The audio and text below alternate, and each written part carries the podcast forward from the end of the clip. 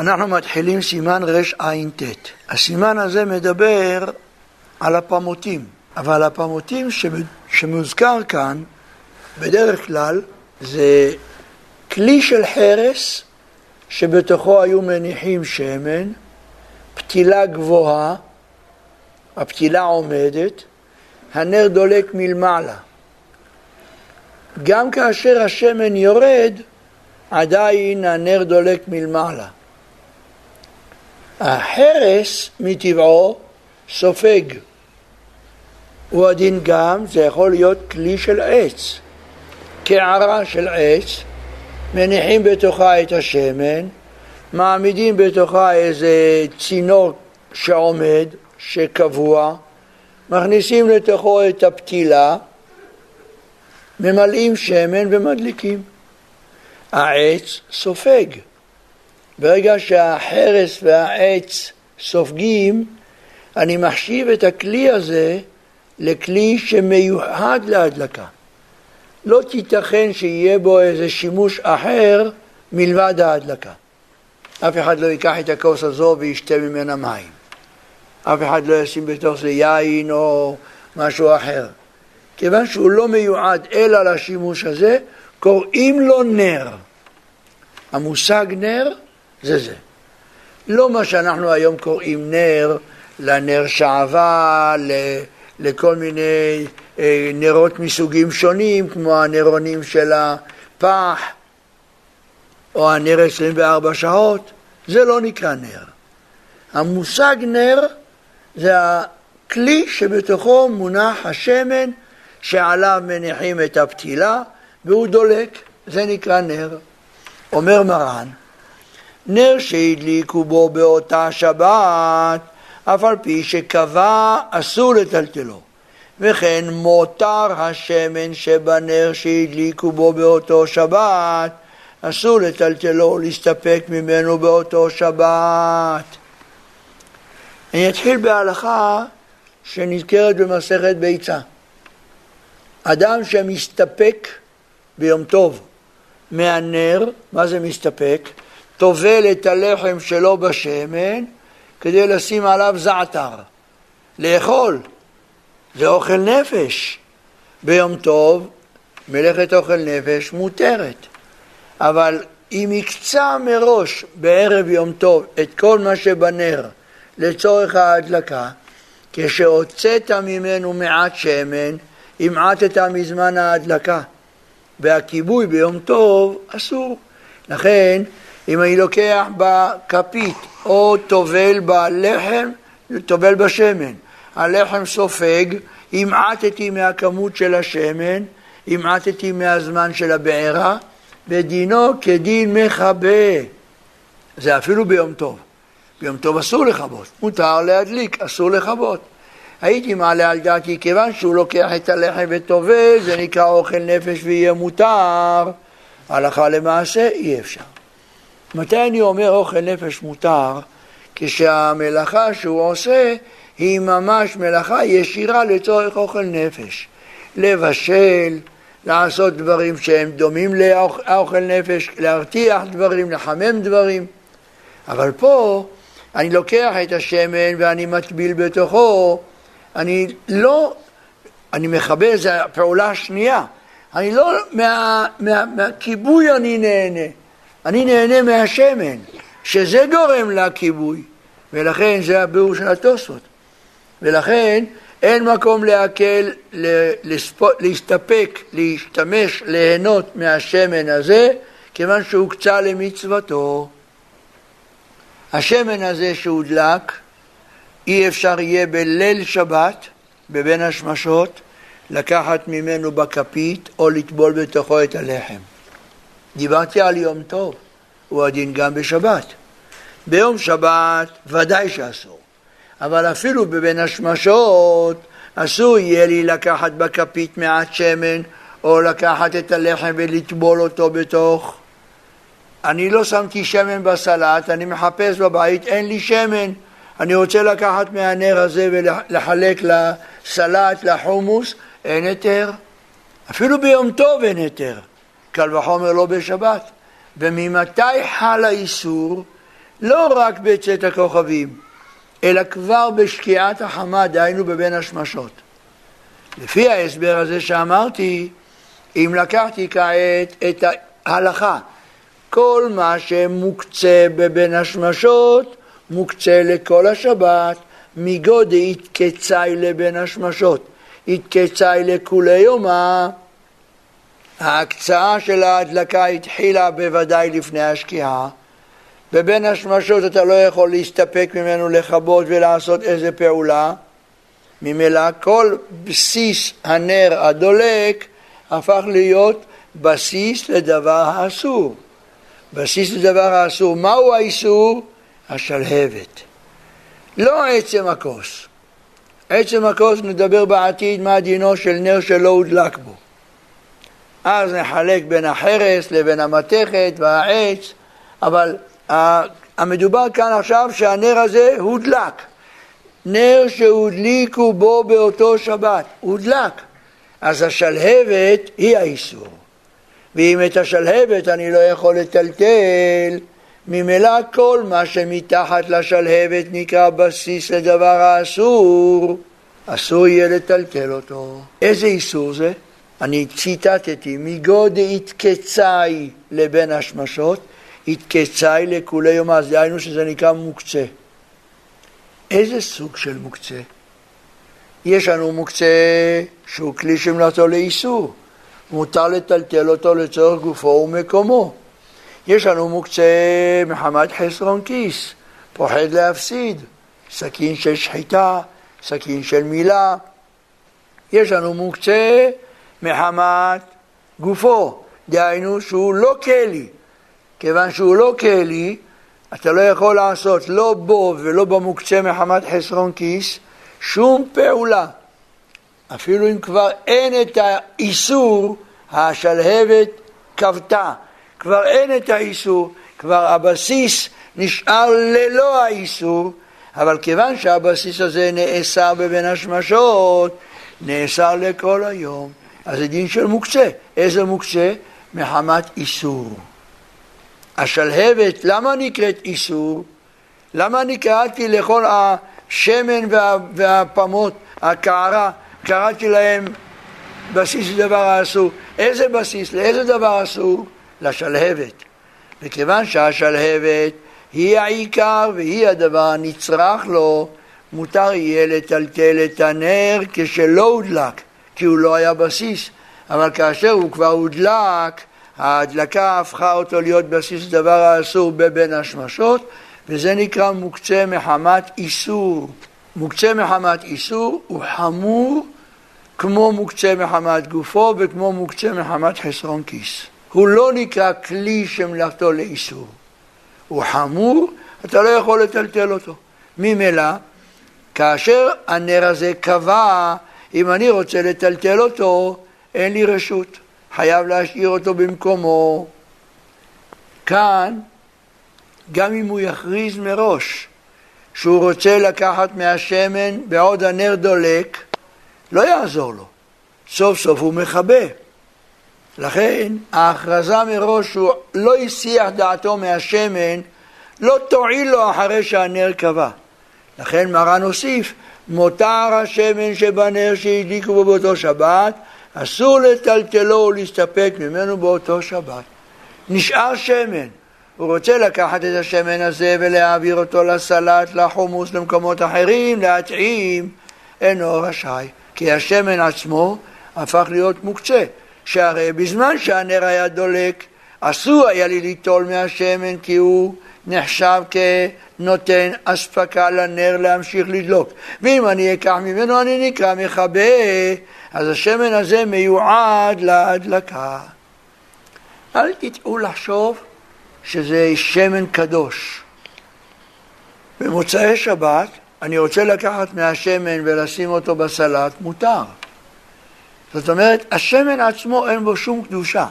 אז אל תשאלו, מה עושים עם שמן שנותר מהדלקת נרות שבת? אין שאלה כזו. לא דומה כלל ועיקר למה שמרן דיבר על נר חנוכה.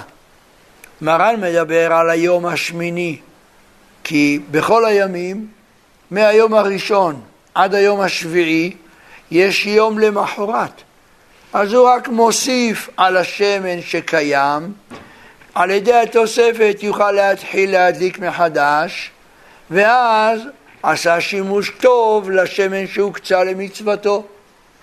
אבל ביום השמיני, מחר כבר אין הדלקה, מה יהיה עם השמן שנותר בנר?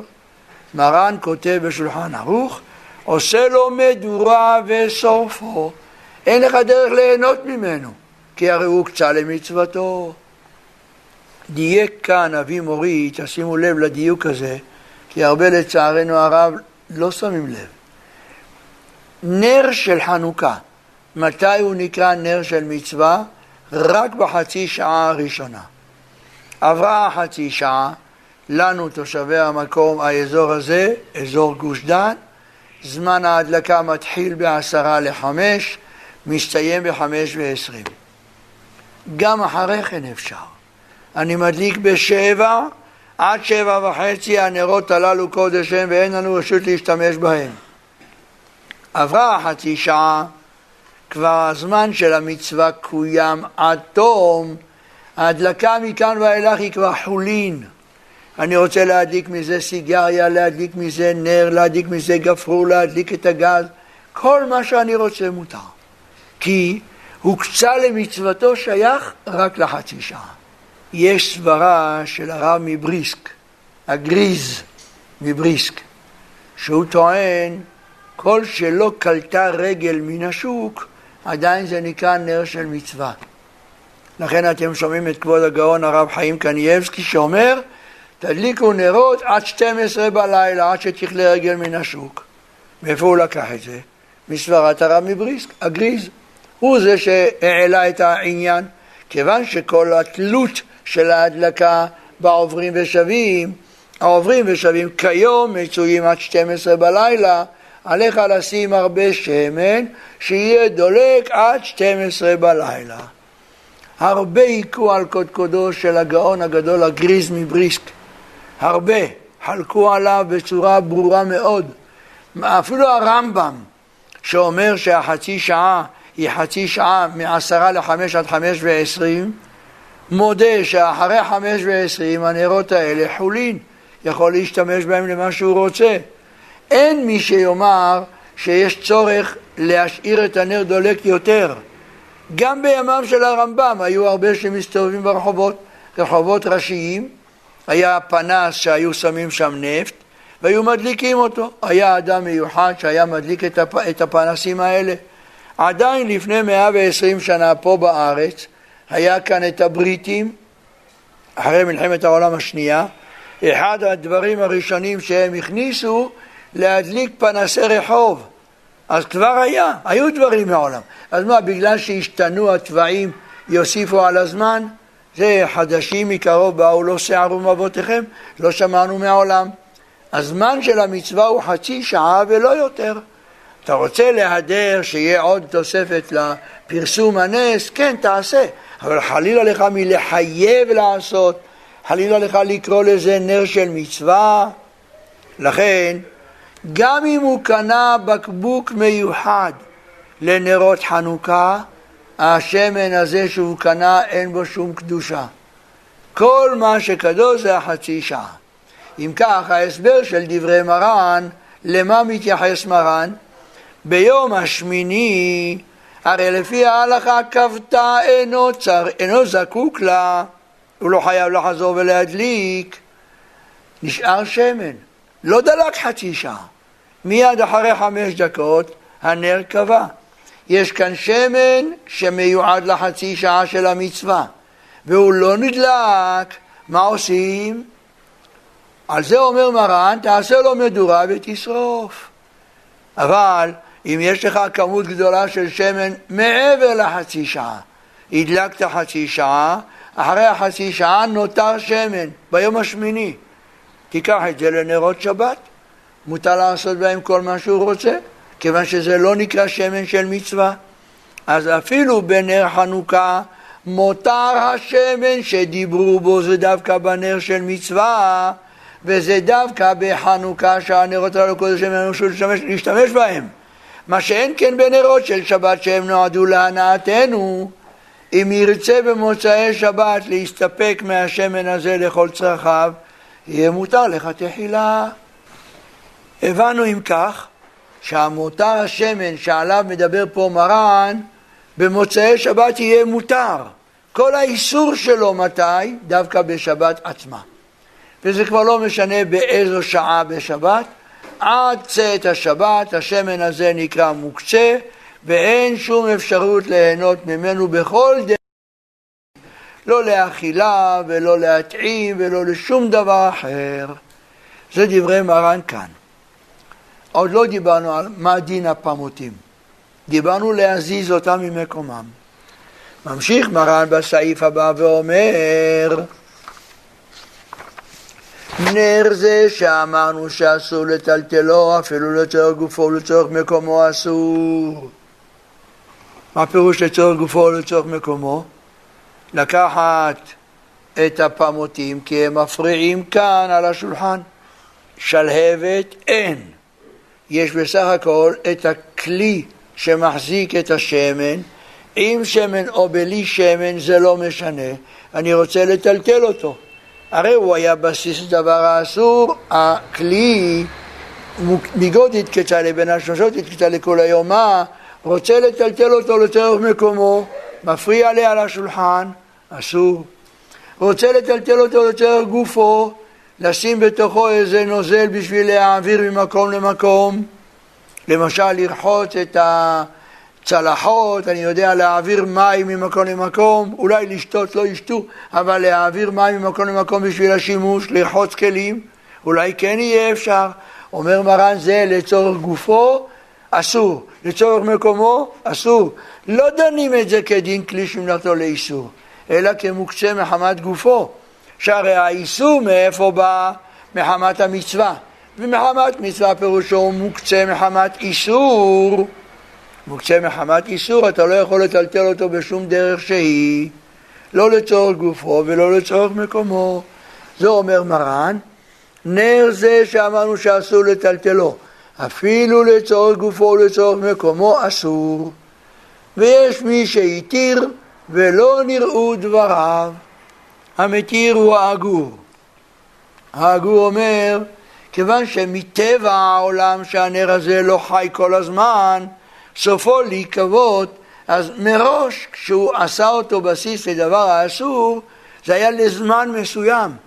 וכיוון שזה היה רק לזמן מסוים, אם דעתו עליו להשתמש בו לצרכיו האחרים, מותר יהיה לטלטל אותו לצורך גופו ומקומו, כמו כלי שמלאכתו לאיסור.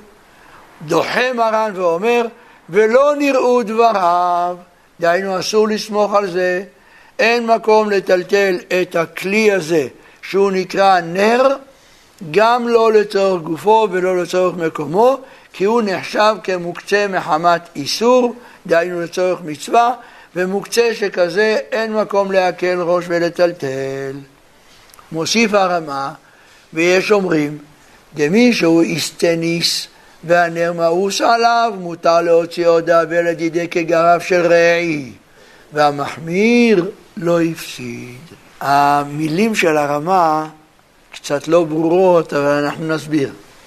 אומר הרמה, יש מושג שנקרא גרף של רעי, מאוס, גם כשאין בו רעי. הגרף של רעי זה הסיר שהתינוק מטיל את הצואה בתוכו. הוא נקי, רחצנו אותו, אבל הוא כלי שמיוחד לזה. כיוון שהוא כלי שמיוחד לזה, אסור לעמוד להתפלל לידו. עומד לידו בשבת וזה מגעיל אותו, מאוס בעיניו, הוא רוצה לשבת לאכול, איך יישב לאכול ליד זה? זה מוקצה מחמת גופו, זה לא כלי שמלאכתו לאיסור. בכל זאת יהיה מותר לטלטל אותו. זה נקרא גרף של רי. הכלי שבתוכו התינוק מטיל את הרעי. הגרף של רי, אם יש בו צואה, פשוט שזה מאוס. גם מסריח, גם מפריע, פשוט שזה מאוס. אבל אפילו אם אין בו צואה, הוא עכשיו ריק ונקי. עדיין השם שלו גרף של רי, והוא נקרא מאוס. אני נמאס ממנו ומבקש להוציא אותו מלידי, מותר. בדין הזה של גרם של רעי, אנחנו דנים בהרבה הרבה דברים שמפריעים לנו. למשל, אני אכלתי גרעינים. לא שמתי בצלחת איזה בוטן, איזה שקד, משהו שראוי לאכילה, איזה פרוסת לחם. לא שמתי. יש לי על השולחן קליפות של גרעינים. האם יהיה מותר לפנות אותם מהשולחן או אסור? אם השולחן לא בשימוש, למשל, אני ישבתי בשולחן האוכל ואכלתי את הגרעינים. במשך כל השבת אני יושב בשולחן אחר ללמוד, לקרוא, מתעסק בדברים אחרים. אין לי שום קשר לשולחן. אני רוצה לפנות את הקליפות האלה, אסור. זה מוקצה מחמת גופו. לא רק את הקליפות אסור, גם את השולחן אני לא יכול להזיז. עוד רגע אני אחזור גם לנרות, אבל גם את השולחן אני לא יכול להזיז, כי השולחן הפך להיות בסיס לדבר האסור. האם מותר לי לבוא עכשיו ככה בעורמה, לשבת במקום? אה, הקליפות האלה, מה עושים כאן? מפריעים לי. הנה עשיתי גב של... יהיה מותר לפנות? אסור. למה? כי הוא הביא את עצמו לאותו מקום. אבל כאשר מדובר שהוא כל הזמן יושב שם, שם את הקליפות, ואחרי הקליפות הוא רוצה לאכול שם סעודה שלישית, והקליפות האלה מפריעים לו, זה נקרא גרם של רעי. מותר יהיה לפנות את הקליפות האלה של הגרעינים, או של השקדים, של הביצים, כל אלה, אם האיסור שלהם הוא נקרא מוקצה מחמת גופו, אפילו מוקצה מחמת גופו, כשהוא מאוס בעיניו, מפריע לו, הוא יושב שם בין כה וכה, לא הוא בא וישב כדי להפוך את זה לגרם של רעי, אז יהיה מותר לפנות. לפי ההסבר הזה, מה דין הנר של חרס, של עץ, שני אלה למדנו שהם סופגים, שני אלה הם מאוסים. אחרי הספיגה יש בהם גם לפעמים הרבה ריח לא טוב. הוא יושב ליד הפעמותים האלה, מפריע לו. אומר הרמה, מי שהסטניס, מותר לו לפנות כדין גרב של רעי. מפונק. מפונק כל דבר קטן מפריע לו. מפונק כל דבר שהוא ככה לא, לא בשימוש הקבוע, מפריע לו.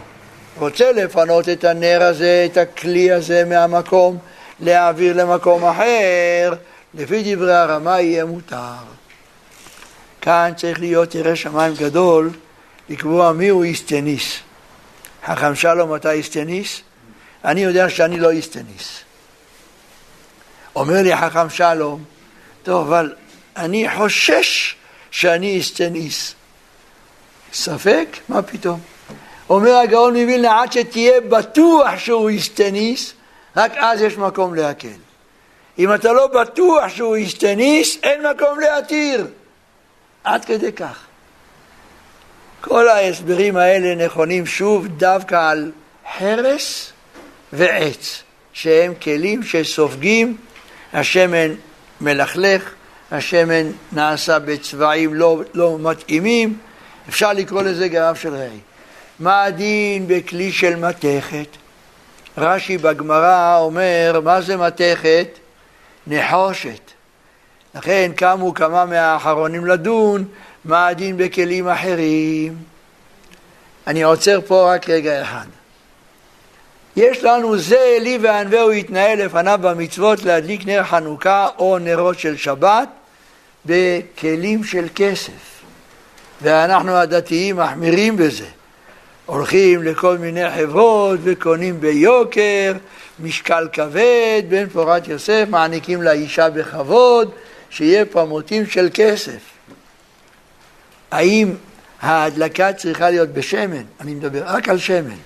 האם ההדלקה צריכה להיות בגוף הפמות, או לשים כוס על הפמות, לשים את השמן ולהדליק? אומר לי, אתה מדליק זכוכית, אתה לא מדליק לי כסף. אם היית מדליק בגופו של הפמות, זה נקרא, זה לי וענווהו. אבל כששמת כוס, אתה מדליק בכוס, לא מדליק בפמות. דבריו דחויים לגמרי. כי מה המטרה שלי?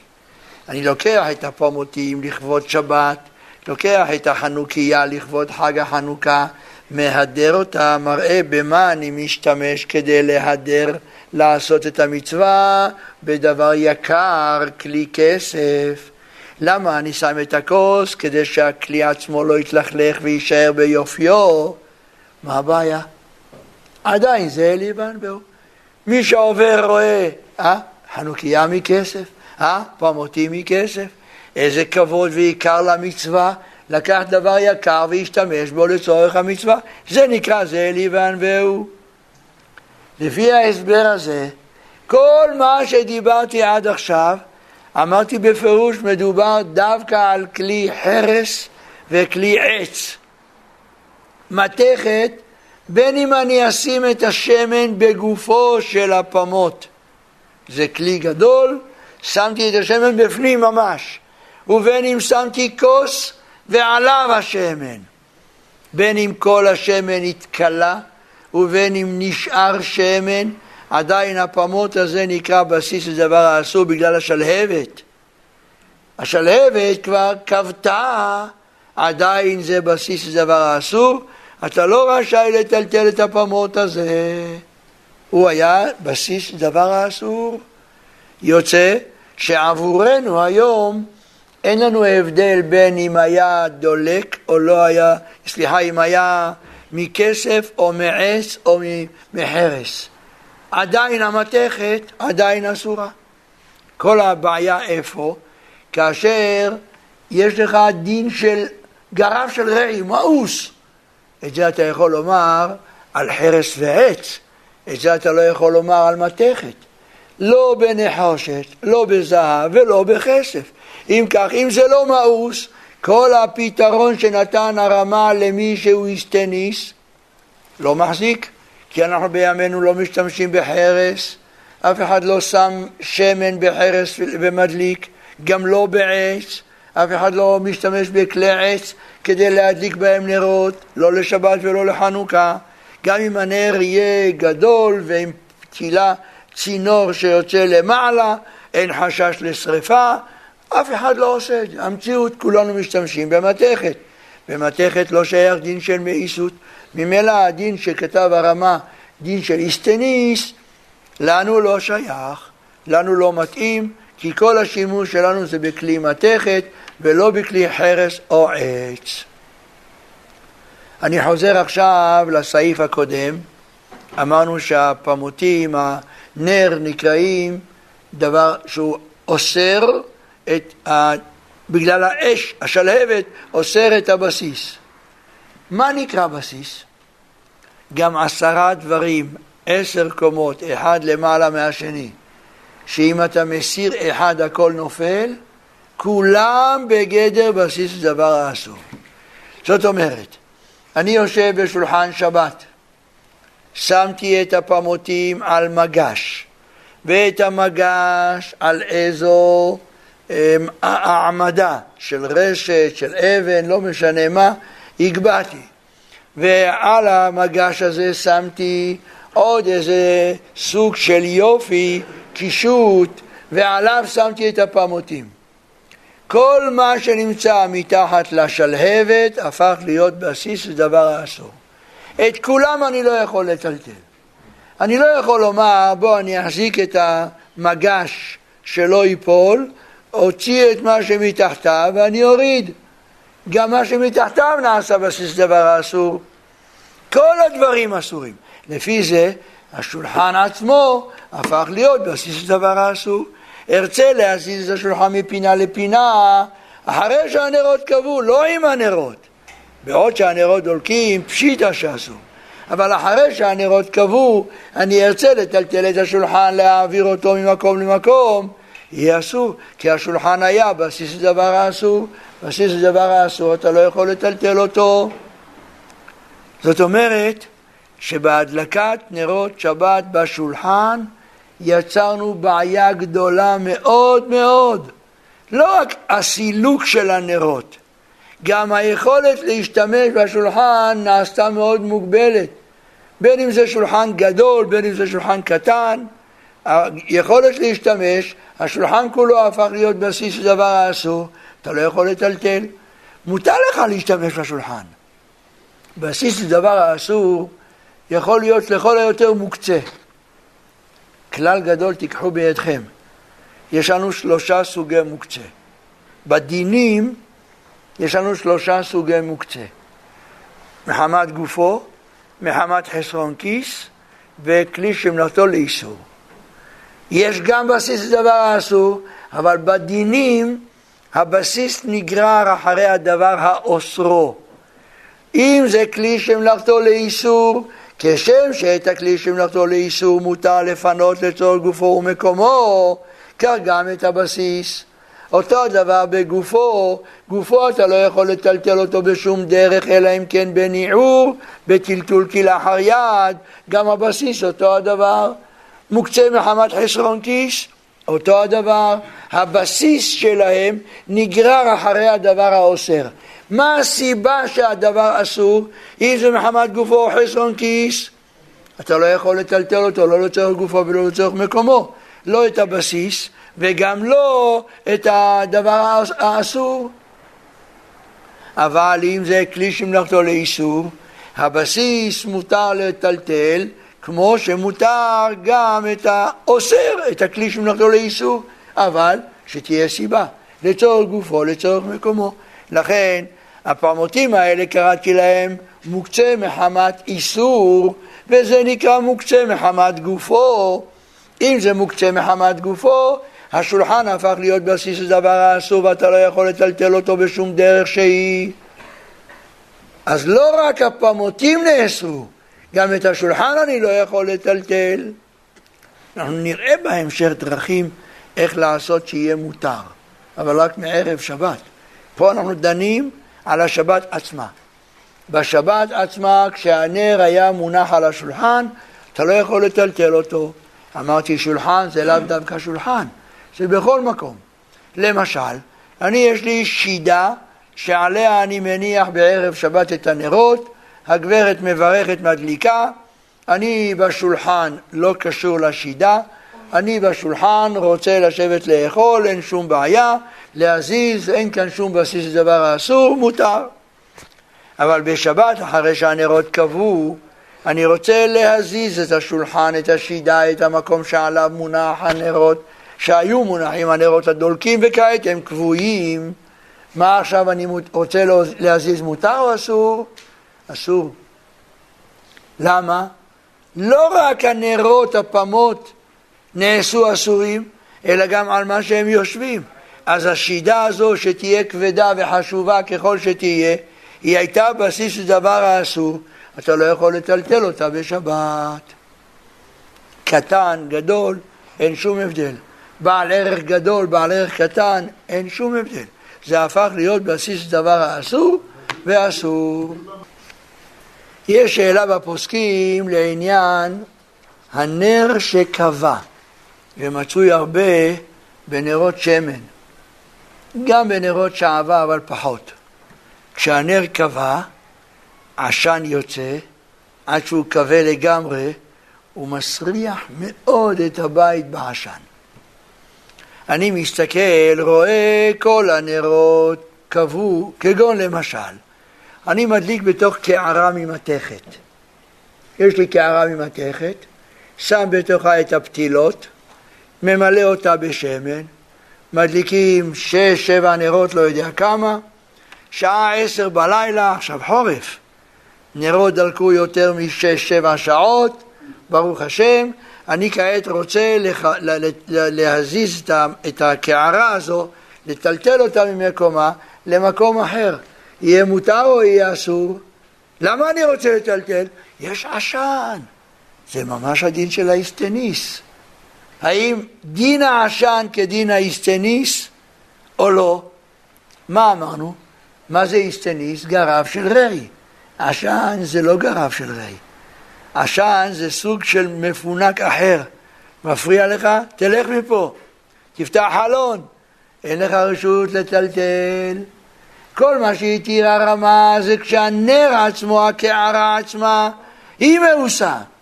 אבל העשן שיוצא מהפתילה אחרי שכבתה, את זה הרמה לא התיר, בזה אני לא אומר איסטניס. לכן, נרות שכבו ומוציאים עשן, אין חוכמה ואין עצה אלא לפתוח חלון שהריח של העשן יצא. לא פעם קורה שאני אשתי ברוך השם מדליקה מתוך חמותים אבל כשבאים אליי הילדים אני נותן להם את הקערות ממתכת הם מדליקים בתוך זה והנרות האלה קווים בשעה עשר, אחד עשרה אני עובר לידם, אוף, איזה ריח נורא, פותח חלון אחרי שתי דקות הכל נעלם והיה כלא היה. אז יש פתרון.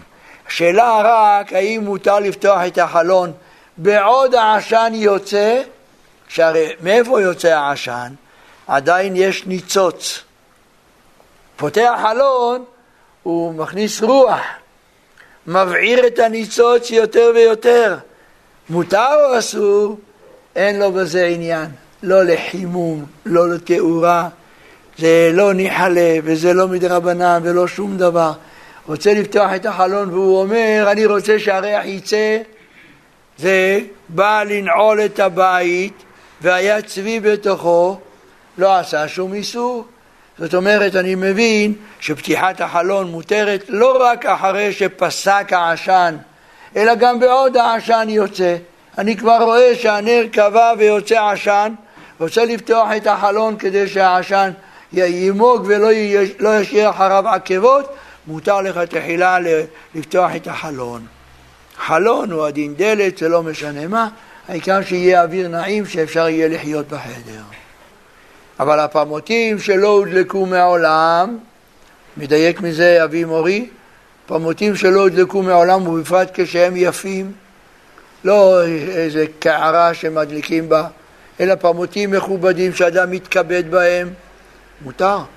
אני אמרתי על זה נפקא מינה ראובן גבאי רוצה לעודד זוגות צעירים לבוא להתפלל באליהו הנביא של העיראקים. איך הוא יעשה? מושך את העיראקים שהם נהנים מפמוטים יפים. הלך קנה עשרים זוגות פמוטים, תלה שלט, כל חתן שיבוא להתפלל איתנו בשבת חתן, יקבל זוג פמוטים. ביום שבת עלה החתן, קראו לו ואברהם זקן, עולה אחריו הגבאי, מעניק לו את הקופסה אריזה יפה, שואל החתן, ירא שמיים, מה יש בפנים? פמוטים. היי, מוקצה? לא, זה לא מוקצה. זה כלי שמלאכתו להיתר ומותר להעניק לחתן ביום שבת זוג פמוטים כיוון שלא הודלקו. הכל עדיין באריזה המקורית, ואני משער שראובן קונה, קונה סחורה א' א', משהו מכובד שאפשר להתפאר, אז הוא נותן לחתן, הוא בא עם זה הביתה מבסוט, גאה, תראו מה קיבלתי, עשה לו חשק לבוא עוד הפעם.